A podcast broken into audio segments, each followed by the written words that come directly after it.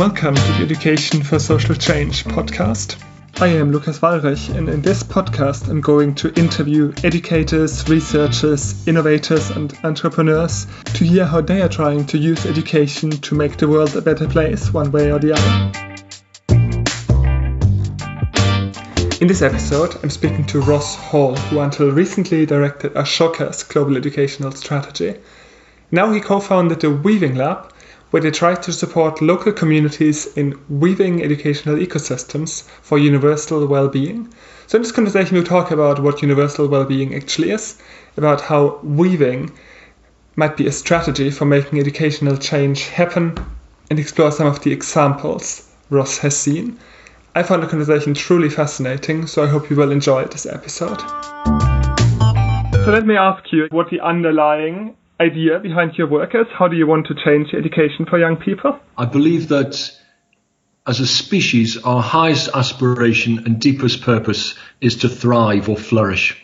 And I equally believe that to thrive in the modern world is in many ways more challenging than it's ever been or there are uh, particular challenges about the modern world that make thriving particularly difficult in the modern world. We live in a time of personal, social, and environmental crisis, for example, emergencies even.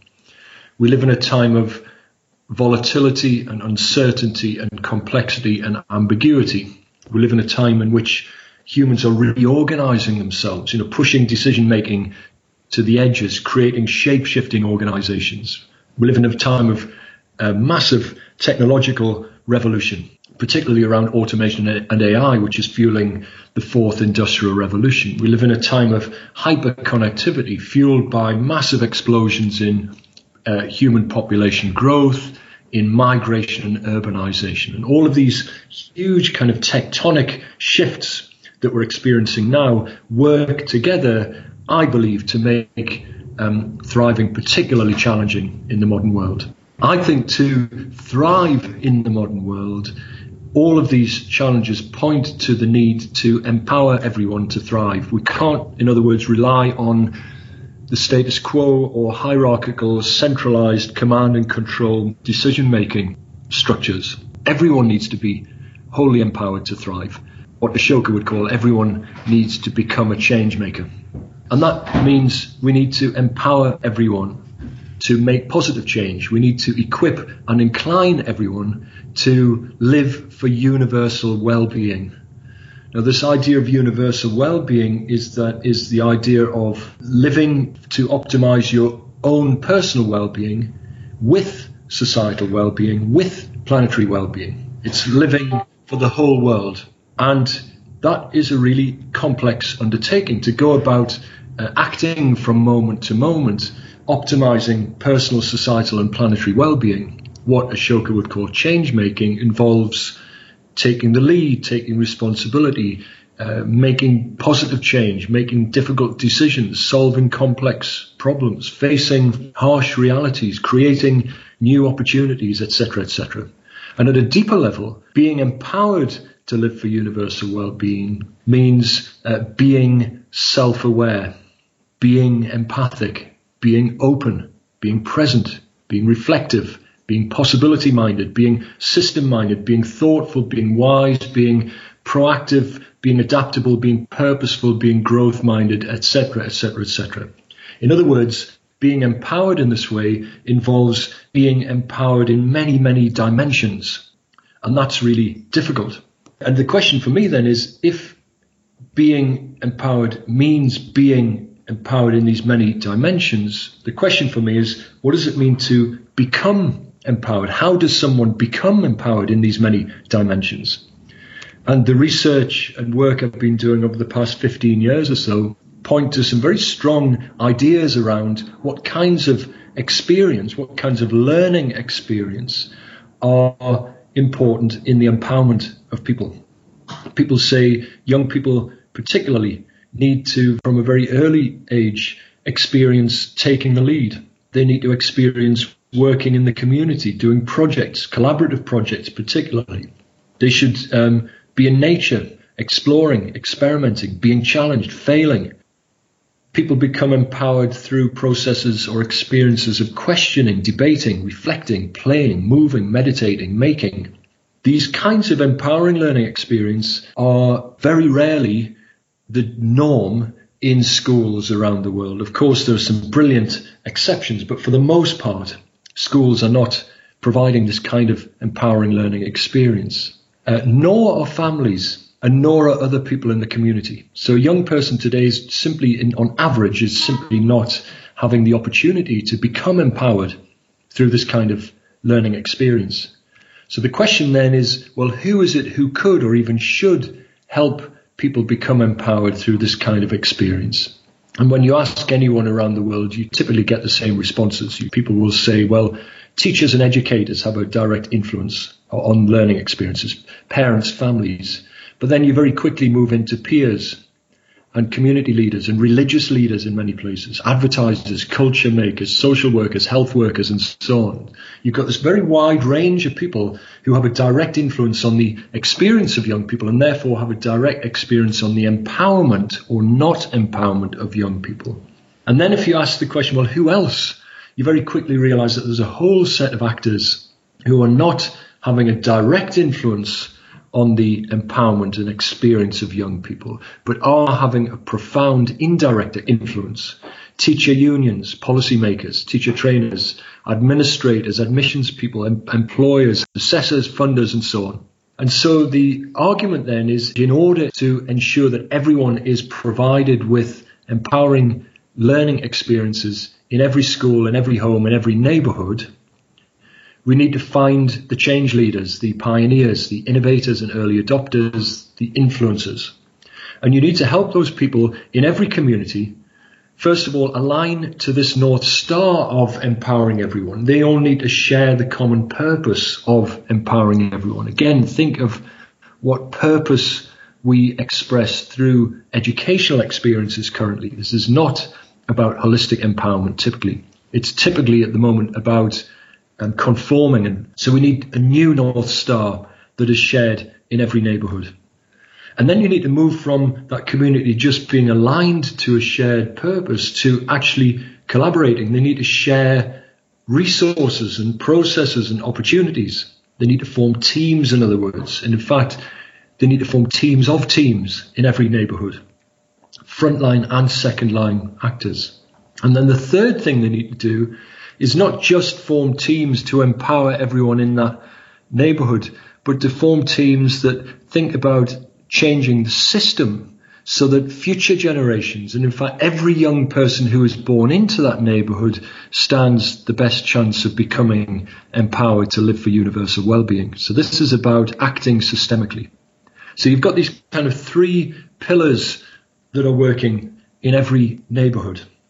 Um, the community coming together to align to a North Star, to collaborate with each other, and to make systemic change, long term systemic change. And this process then of the community aligning, collaborating, and acting systemically is a process of weaving learning ecosystems.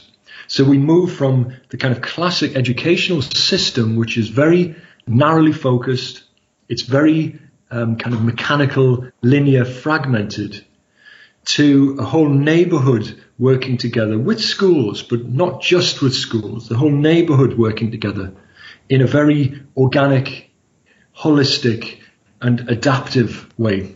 And this is what we call weaving learning ecosystems. And this is the work that I'm now uh, uh, trying to, to, advance is this idea of um, advancing the profession of weaving empowering learning ecosystems so that at some point in the future, everyone lives in an empowering learning ecosystem in every neighborhood, in every organization, in every network. Does that make sense? Yeah, it makes it makes a lot of sense. I think it's a very inspiring vision. Um, so many directions to to take the questions from here. Um, I, I think actually before I want to continue down the line of how to how to make that happen, was quite curious about what you said about this universal and holistic uh, well-being, how how the different levels need to be integrated. And I think you spent quite a few years actually researching well-being. Yeah. Could you maybe elaborate a bit what what surprised you during during your research and maybe if there are any common misunderstandings, because I think everyone agrees that well-being is really important, but maybe not everyone agrees on what that actually means. Um, there's a kind of a folk understanding of well-being. There's this idea that well-being means, you know, being physically well and being mentally well. Those two dimensions are really important. Then there's another kind of folk idea which is around happiness, which is often um, construed as being happy in the moment, although it is typically measured as being content over time, which takes you uh, closer to, I think, this idea of, uh, of universal well-being. I think the folk idea also is often highly individualistic. So there's this idea that, you know, I am well, uh, meaning I'm physically well, I'm mentally well, and maybe I'm happy. But it typically doesn't recognize the idea that my well-being is inextricably entwined with the well-being of everyone else. So it doesn't take into account the social dimension, for example. It often doesn't take into account the emotional dimension or the spiritual dimension or the relationship between me and nature and me and uh, the universe.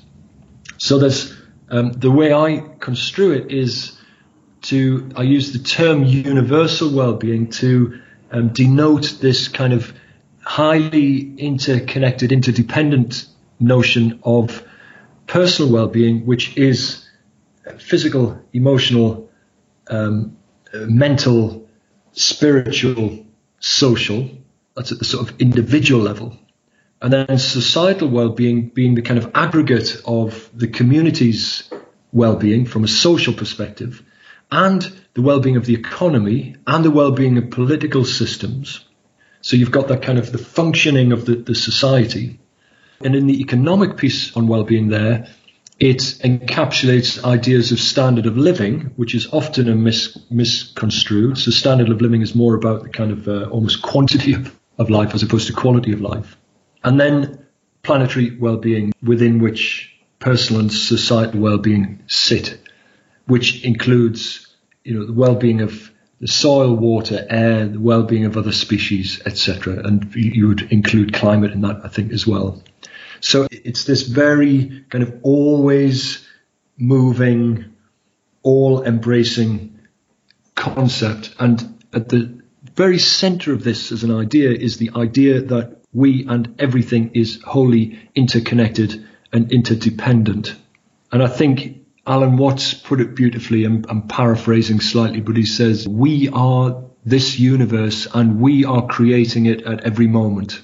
And it's that which puts ourselves in a way at the heart of the universe, but also on the edges of the universe at the same time, which I think encapsulates that idea of empowering everyone to, through their being, make their most positive contribution to universal well-being. Yeah. And the way you describe um, change, the way you describe these learning ecosystems coming up, it's quite a maybe non-traditional approach to, to educational reform. So I'm wondering to what extent that's sort of a tactical view that the classical route through politics and top-down system change just doesn't work, and to what extent that's kind of embedded in into your understanding. Yeah, that's an important question. So just to be clear at the offset, I'm not saying that policy change is unimportant. I think it's really important, but you know what we can see as far as I can tell, what I can see is that um, policy change alone hasn't worked. And I think the kind of more classical idea of hierarchical and heroic change leadership is the way forwards doesn't seem to work. It hasn't worked, has it? The education system pretty much has remained unchanged for a long, long, long time, but far too long. And so my belief is that we need combinations of the kind of hierarchical top-down policy change with um, heroic efforts from social entrepreneurs, etc., but critically with more collective. And, and I'm, I'm not even going to call it grassroots work because it's not just grassroots, it's collective insofar as it should embrace everyone, wherever they are in the system, the policymaker and the young person themselves and everybody else in that map. So my belief is that we need to be, and, and you know, if you look at the literature on collective impact, it's very powerful. It shows time and time again that complex problems are best solved through collective or collaborative action. If you look at the sort of classic, the old phrase of it takes a village to raise a child, we could perhaps update that to say it takes a learning ecosystem to raise a whole human being or however you want to call that. I mean, this, this idea is that you've got the whole neighborhood working to empower the whole human being to live for the whole world. And this to me just seems so eminently sensible um, as to warrant my attention. It's really difficult, by the way. It's complex and it's difficult, uh, but it does seem completely sensible to take this approach. And what is your specific contribution to that approach? How, how do you want to support the creation of these learning ecosystems? So I'm trying to support the creation of these learning ecosystems by uh, first of all recognizing that in order to create these kinds of empowering learning ecosystem, uh, there is a certain capacity or expertise even that is required to, to do this, what we call weaving. And weaving is the process of bringing the community together and helping that community align itself to a shared North Star. This is aligning to a, a common vision and purpose, a common set of uh, values as well. And that involves uh, steering conversations, asking smart questions, inspiring people, surfacing stories and, and uh, evidence. It means knowing the community, inviting diverse perspectives, and therefore holding often difficult conversations. It leads to the need to foster trust uh, in the neighborhood, in the community, uh, surfacing the wisdom of the community, etc., etc. This, even just this one piece of it, this aligning the community, is in itself a really, really complex discipline.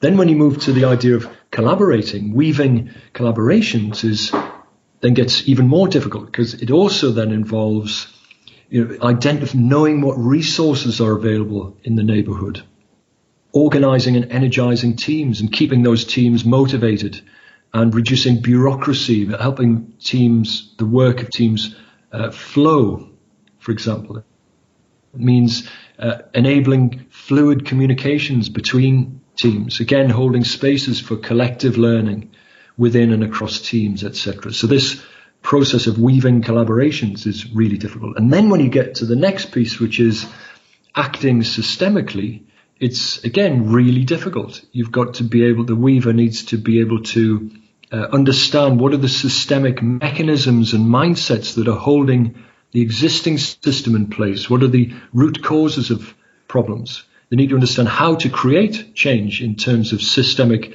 mechanisms and mindsets. So it's about mapping uh, systems. It's about backcasting. It's about understanding how to scale ideas and models. It's how to measure progress, etc. Again, there's a real kind of technicality to this kind of role. So this um, this practice of weaving, of aligning, collaborating, and acting systemically, is really complex. And what I'm uh, trying to do through the Weaving Lab is to essentially create a learning ecosystem of weavers who are weaving learning ecosystems.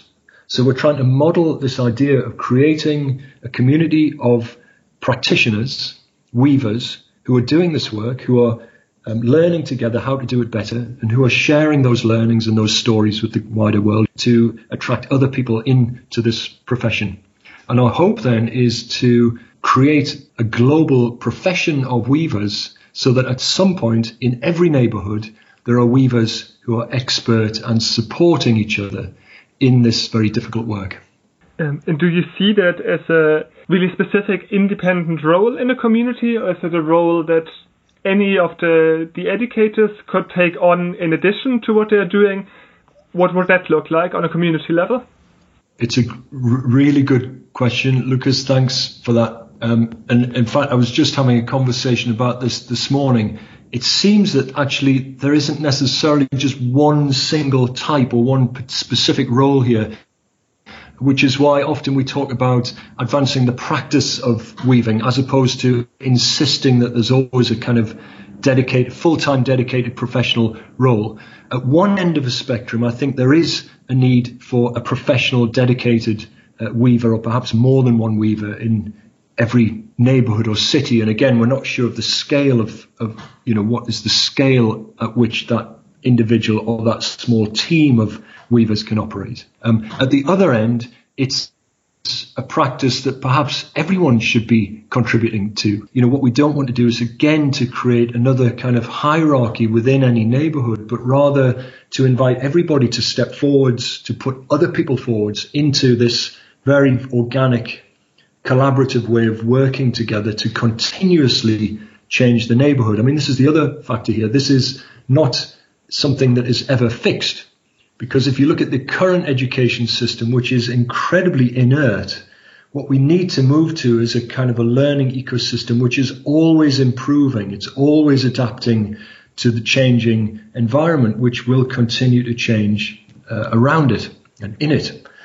So there's a need for um, teachers, for parents, for policymakers, and for many other people in the system to practice weaving.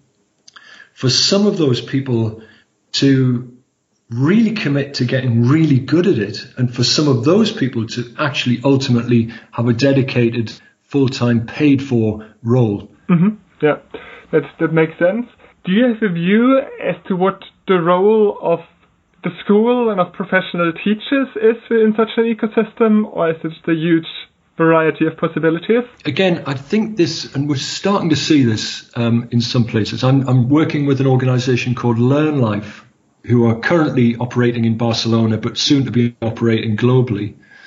And what LearnLife have developed, and this is very reflective of some work I did many years with CAMFED in Zimbabwe and Tanzania, there is a, a role for what might be thought of as a learning guide.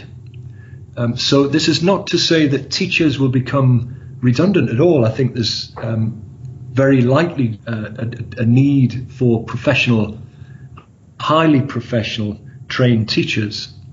But I think that maybe um, the emphasis of their work will shift and is perhaps even beginning to shift away from the kind of classic transmission of knowledge to someone who is guiding learners to lead their own learning. So there's this idea the new paradigm of learning is likely to be learners who are learning to learn, learning to direct their own learning, and therefore um, shifting the emphasis from from uh, teaching to guiding somebody's um, learning. There's a lovely phrase somebody um, explained to me recently was this idea of the teacher accompanying a young person on their learning journey.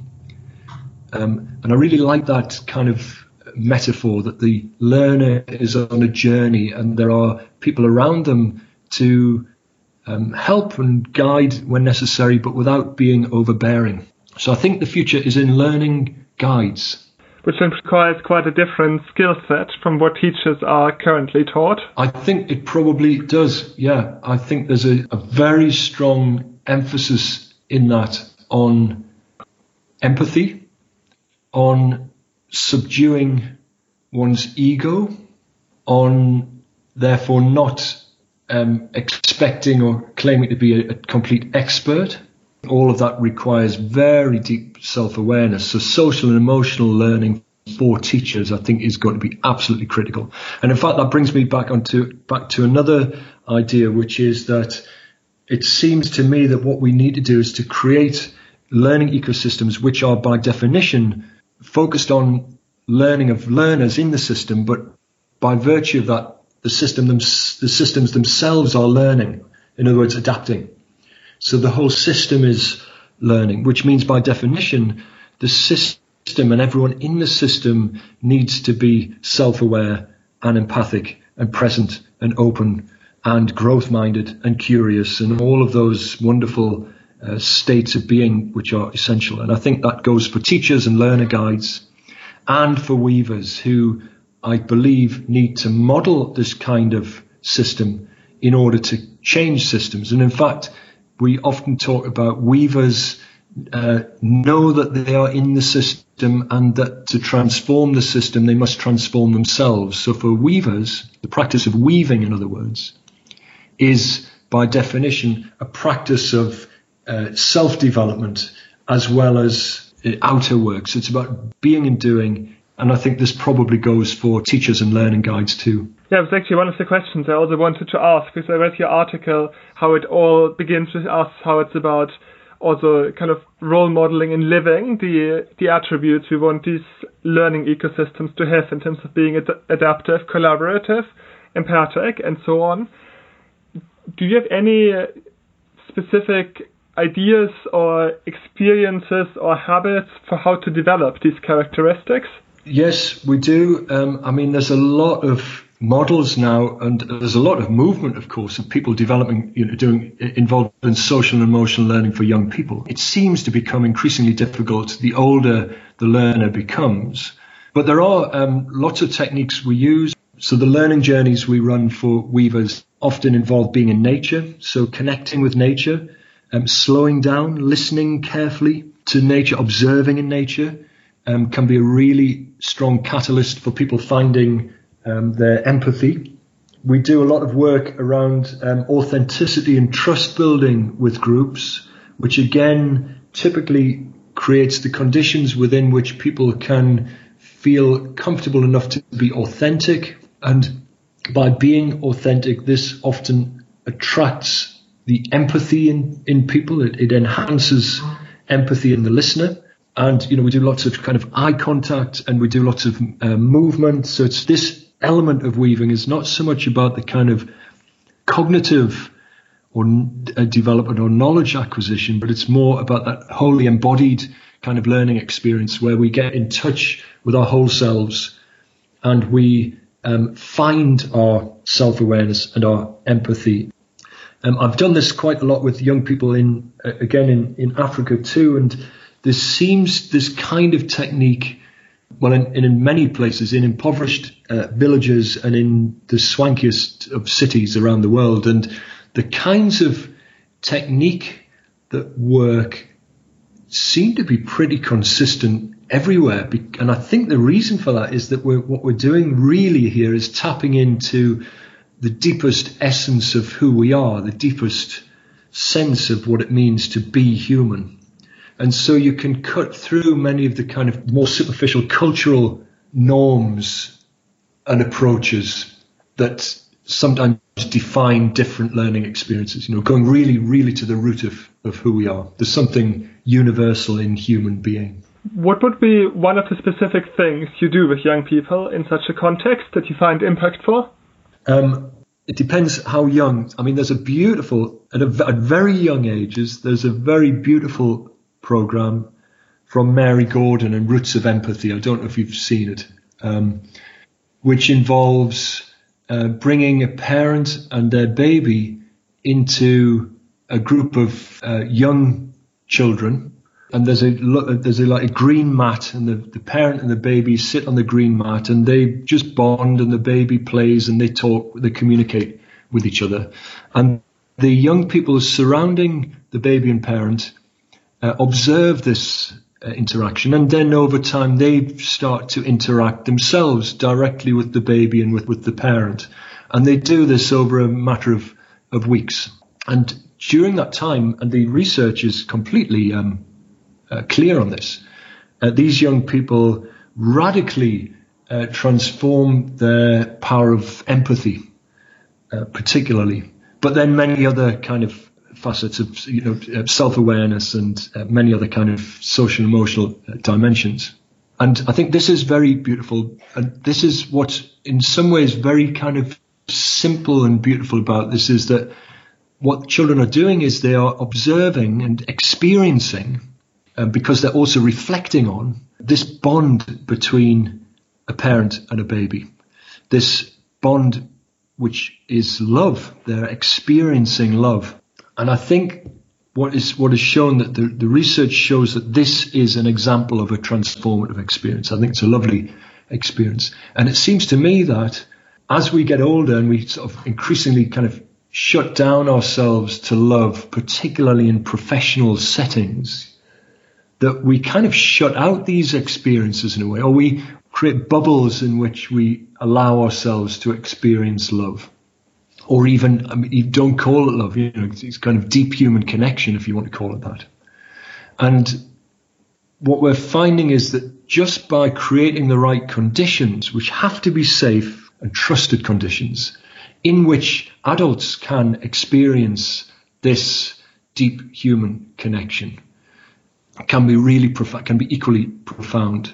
One of the challenges in that is that sometimes this can allow for the emergence of past traumas to, uh, yeah, to, for, for, past traumas. So when we, as we accumulate trauma through our lives, and then we're given an opportunity to experience deep human connections, sometimes these traumas come come through. So these kinds of experiences need to be very carefully moderated or curated.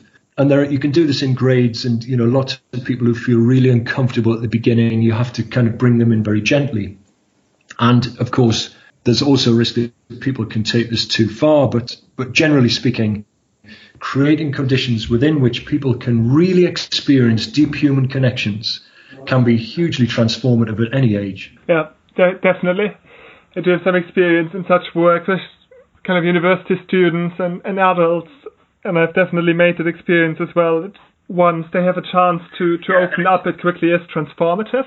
I'm actually wondering how you deal with this this issue around trauma. Do yeah, I don't have a, a, a, clean answer for that. I mean, you just need to make sure that when you're curating this sort of experience, somebody who's expert in dealing with trauma is present. Um, I'm not an expert in dealing with trauma, so I always make sure that I've got somebody uh, who is present if I'm imagining or expecting a challenge uh, to come through.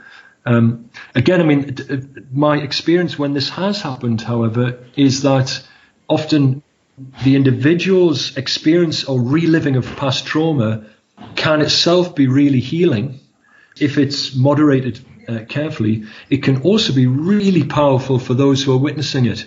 Um, because often they can again have an opportunity to exercise their own empathy and their own self-awareness and their own uh, caring and uh, loving sense.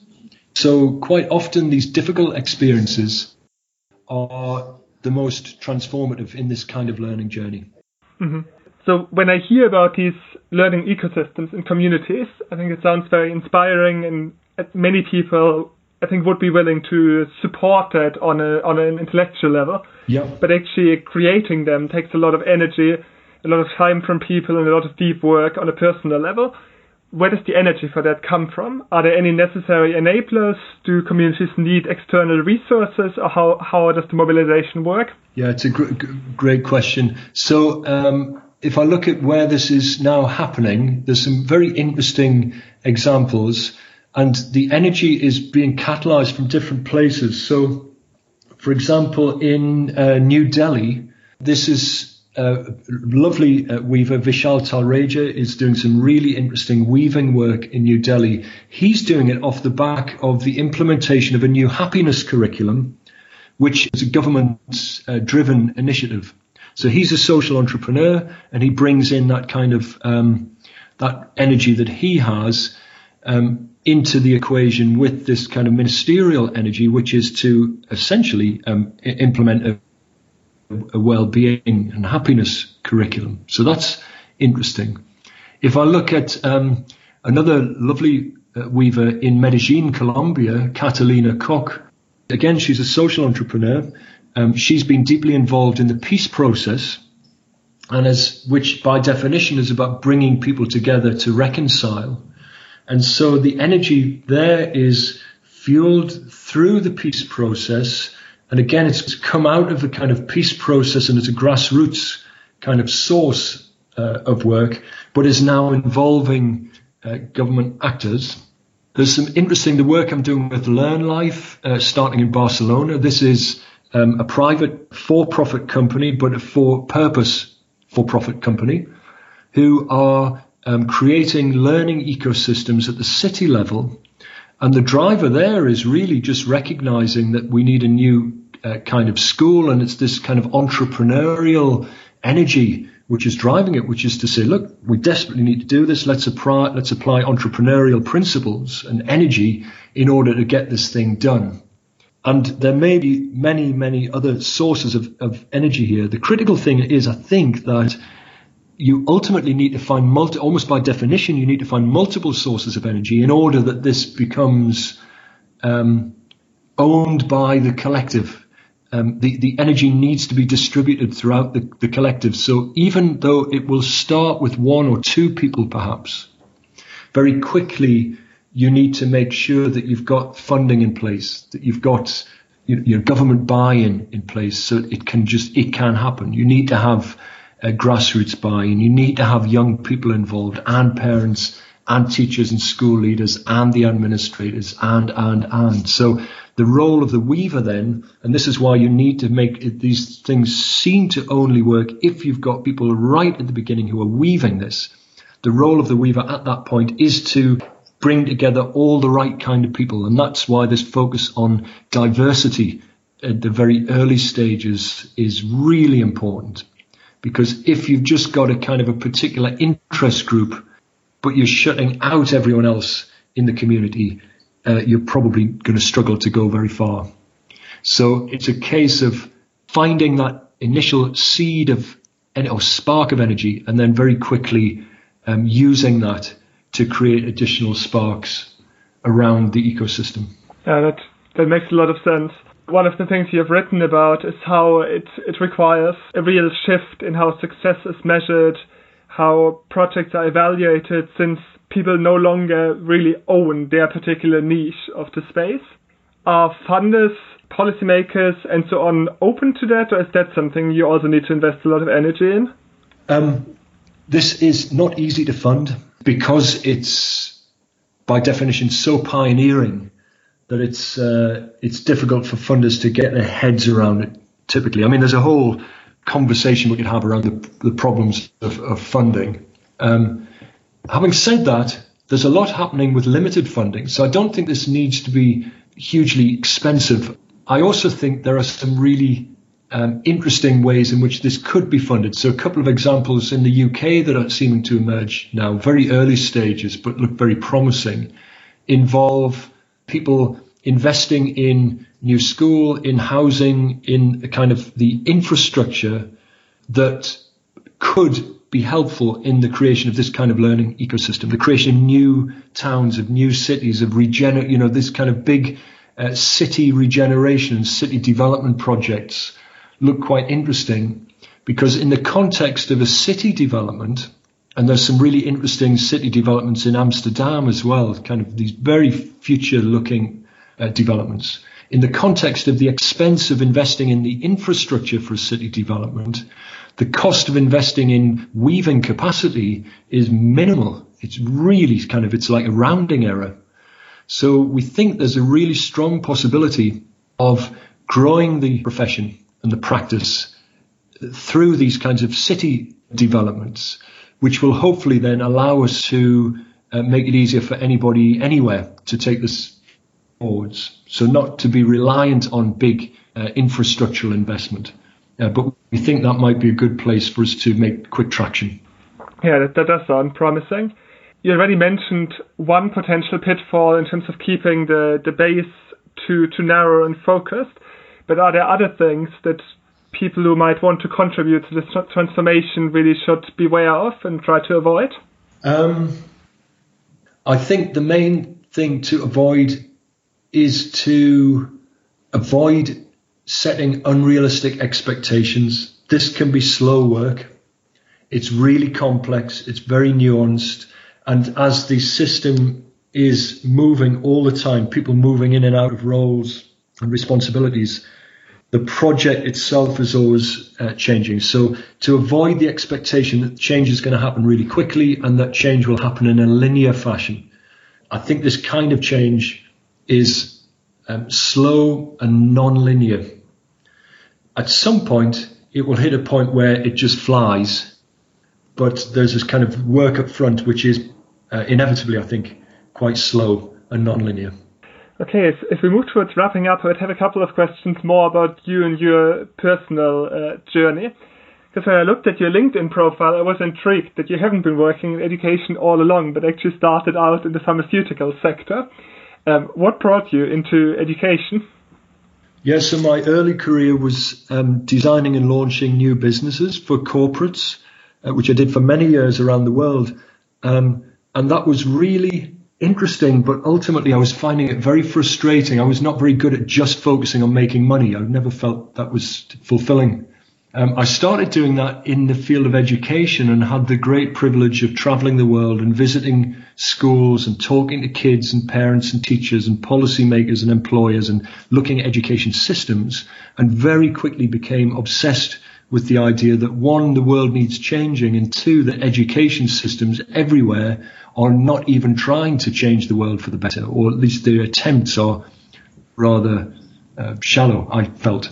So I became totally obsessed with the idea of changing the world by changing education, which is then expanded into transforming growing up. And then that's expanded into transforming whole communities and cities into this kind of learning ecosystem. And what's been interesting is as I've got older, the more I've realized that actually in all of this experience, uh, my dad's voice has become um, increasingly uh, loud in my mind he was a teacher and a scoutmaster, and more than teaching, his real interest was character development. He didn't use that term, but essentially he was really interested in this idea of developing the whole person to make their best contribution in life. And that idea I can see has been with me um, throughout my life, and as you know, only in the last 15 years, I've been able to kind of explore and express that idea more deeply. Yeah. Uh, one question I tend to ask uh, educators I interview is what advice they would give to their younger self when they were starting out their career. I now leave it up to you whether that's when you started out your first career or you work in education. But is there any advice you would give yourself with the benefit of hindsight? Yeah, be more courageous and patient in finding and pursuing purpose. I think I was too impatient um, and quick to jump into purely for-profit business ventures when in fact I think I would have been uh, happier and a stronger contributor had I held out a bit and insisted on following a deeper purpose but I'm not some at the same time I'm not someone to dwell on the past, so I don't particularly live with that regret. But if uh, in answer to your question, that's uh, something that I would uh, advise my younger self. Mm-hmm. So you talked uh, a bit about various influences on your on your thinking, but is there maybe any book or thinker or other resource that particularly influenced you and that listeners should check out?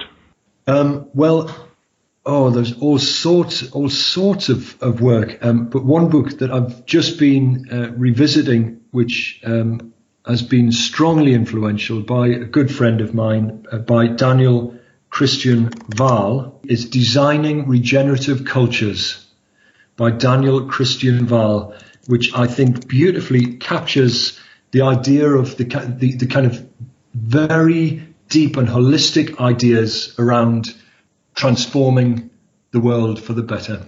I'll definitely check that out and link to it in the show notes. So, final question would be if you could have a billboard anywhere with anything on it to kind of get a message out to the world, what would it say? Well, that's an incredibly difficult question because I want to be clever and I'm struggling to be clever, or at least funny, and I'm struggling to be funny as well. Um, yeah, I'm going to go for the for the obvious, it would involve an exclamation mark, and I would just have weave exclamation mark, but in quite a small font. Okay, that would certainly raise uh, curiosity. So I like that. So yeah, thank you, thank you very much. No, thank you. Thank you for listening to this episode of Education for Social Change. If you enjoyed the conversation, please share it with at least one friend.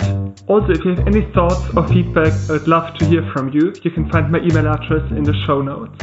If you could leave a review on Apple Podcasts, Spotify, or wherever you get this podcast, that would also be much appreciated. Next time, I'm speaking to Quinn Brownsborough from Partners for Youth Empowerment. They have trained thousands of educators to make education more empowering and engaging by injecting arts into the experience. So stay tuned.